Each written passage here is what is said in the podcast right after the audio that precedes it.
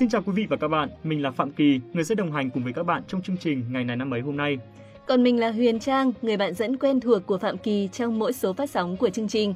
Đối với chúng mình, việc gặp gỡ các bạn mỗi ngày thông qua chương trình ngày này năm ấy không chỉ là một công việc ờ, đơn thuần mà nó còn là thói quen, là niềm vui và sự háo hức nữa. Còn đối với các bạn thì sao nhỉ?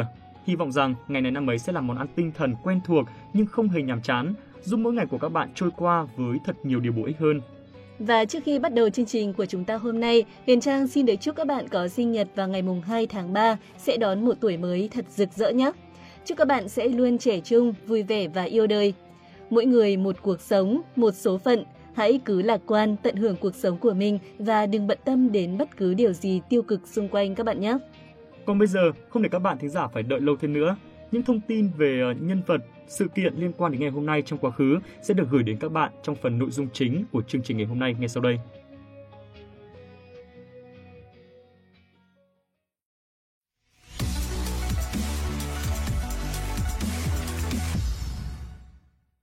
Hôm nay sẽ không có các thông tin trong nước, vì vậy chúng ta sẽ cùng đến luôn với các tin trên thế giới.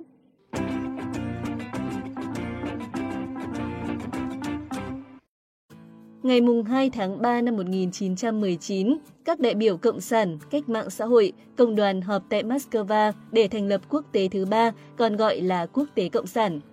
Tại đại hội thành lập quốc tế thứ ba này có 51 đại biểu thay mặt cho 30 nước tới dự. Ngoài đại biểu phương Tây, còn có đại biểu các nước phương Đông như Triều Tiên, Trung Quốc, Thổ Nhĩ Kỳ, chứng tỏ quốc tế thứ ba là tổ chức của giai cấp lao động của cả các nước thuộc địa và phụ thuộc. Đại hội được tiến hành dưới sự lãnh đạo của Lenin. Đề cương về dân chủ tư sản và chuyên chính vô sản của Lenin đã được thông qua. Đề cương vạch trần bản chất giai cấp của dân chủ tư sản, giải thích ý nghĩa của chính quyền Xô Viết, một hình thức chuyên chính vô sản. Lenin khẳng định chỉ có nền dân chủ tư sản và dân chủ vô sản, không có nền dân chủ thứ ba. Dân chủ vô sản là nền dân chủ cao nhất, do vậy nhiệm vụ của quốc tế thứ ba là phải xác lập được dân chủ vô sản. Đại hội thứ nhất của Quốc tế Cộng sản 3 thông qua cương lĩnh của Quốc tế Cộng sản, trong đó trình bày những nguyên lý quan trọng nhất của chủ nghĩa Lenin về chủ nghĩa đế quốc và lý luận cách mạng xã hội chủ nghĩa, xác định nhiệm vụ trước mắt của giai cấp vô sản và phương pháp đấu tranh. Đại hội thông qua tuyên ngôn của Quốc tế Cộng sản gửi những người vô sản trên thế giới. Nguyên tắc tổ chức của Quốc tế Cộng sản là tập trung dân chủ.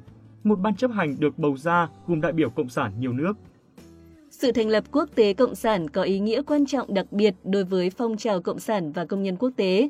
Nó góp phần đẩy nhanh sự hình thành các đảng cộng sản ở nhiều nước, đánh dấu thắng lợi của chủ nghĩa Mark Lenin với chủ nghĩa cơ hội xét lại. Tất cả các đảng cách mạng chân chính đã đoàn kết dưới ngọn cờ quốc tế ba, trung tâm lãnh đạo của phong trào cộng sản và công nhân quốc tế mà hạt nhân là đảng Bolshevik Nga và Lenin. Trong thời gian tồn tại, Quốc tế Cộng sản đã tiến hành 7 kỳ đại hội, từ Đại hội 1 cho đến Đại hội 4 do Lenin trực tiếp lãnh đạo, Đại hội 5 đến Đại hội 7 do Stalin lãnh đạo. Ngày 15 tháng 5 năm 1943, Ban chấp hành Quốc tế Cộng sản đã ra quyết định giải tán Quốc tế Cộng sản.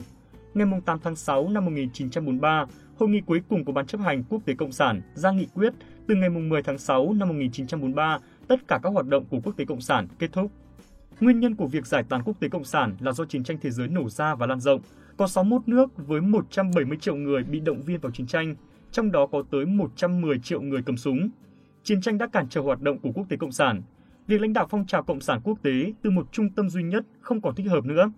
Sâu xa hơn nữa, quốc tế cộng sản đã hoàn thành vai trò lịch sử của mình là tuyên truyền chủ nghĩa cộng sản, thiết lập chuyên trình vô sản ở một số nước. Quốc tế cộng sản đã thúc đẩy sự ra đời của một loạt đảng cộng sản ở các nước.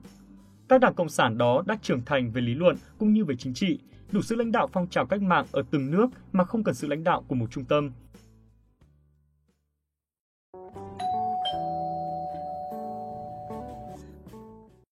Mời các bạn cùng đến với thông tin tiếp theo. Louis Allen Lurid là một ca sĩ, nhạc sĩ và nhiếp ảnh gia người Mỹ. Ông sinh ngày 2 tháng 3 năm 1942 tại thành phố Freeport, Long Island, New York. Ông được biết đến nhiều nhất là người sáng lập ca sĩ và người viết nhạc chính cho ban nhạc rock The Velvet Underground và sau đó là một sự nghiệp solo lẫy lừng kéo dài suốt nhiều thập kỷ.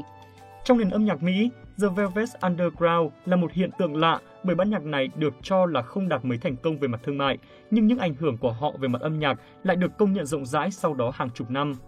Những thể loại như punk, glam, alternative rock trong những năm 1970 đến 1990 đều có phần đóng góp của Lou Reed. Các ca khúc của ông được hàng loạt các ca sĩ như R.E.M., David Bowie, Nirvana hay Latti Smith chơi lại. Nhà sản xuất âm nhạc Brian Eno từng đúc kết ảnh hưởng của The Velvet Underground trong câu nói như sau. Album đầu tay của họ chỉ bán được 10.000 bản, nhưng tất cả những ai mua album này đều thành lập một ban nhạc. Ngay từ khi còn là thành viên của ban nhạc này, Lou Reed được biết đến như là người tiên phong trong việc phổ biến rock với những ca từ khêu gợi, mạnh mẽ về chủ đề nhạy cảm là đồng tính, tình dục, ma túy. Nổi bật nhất có lẽ là ca khúc Heroin. Trong đó, ông thẳng thắn hát rằng It's my way and it's my way. Đó là vợ tôi và đó là vợ tôi.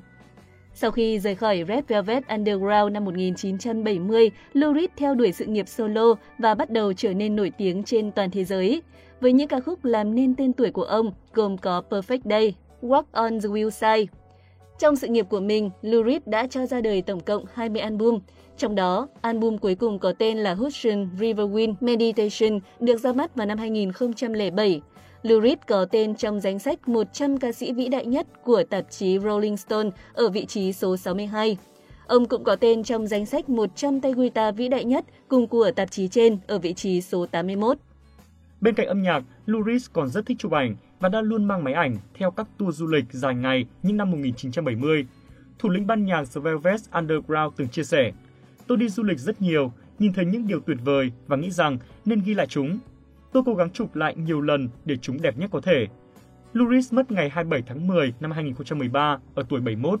Di sản lớn lao nhất mà Luris truyền gửi tới âm nhạc hiện đại có lẽ là nguồn cảm hứng còn mãi với thời gian.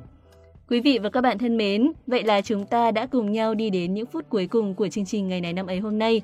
Hy vọng rằng những thông tin trong chương trình sẽ có ích với các bạn. Cảm ơn các bạn đã lắng nghe. Xin chào và hẹn gặp lại.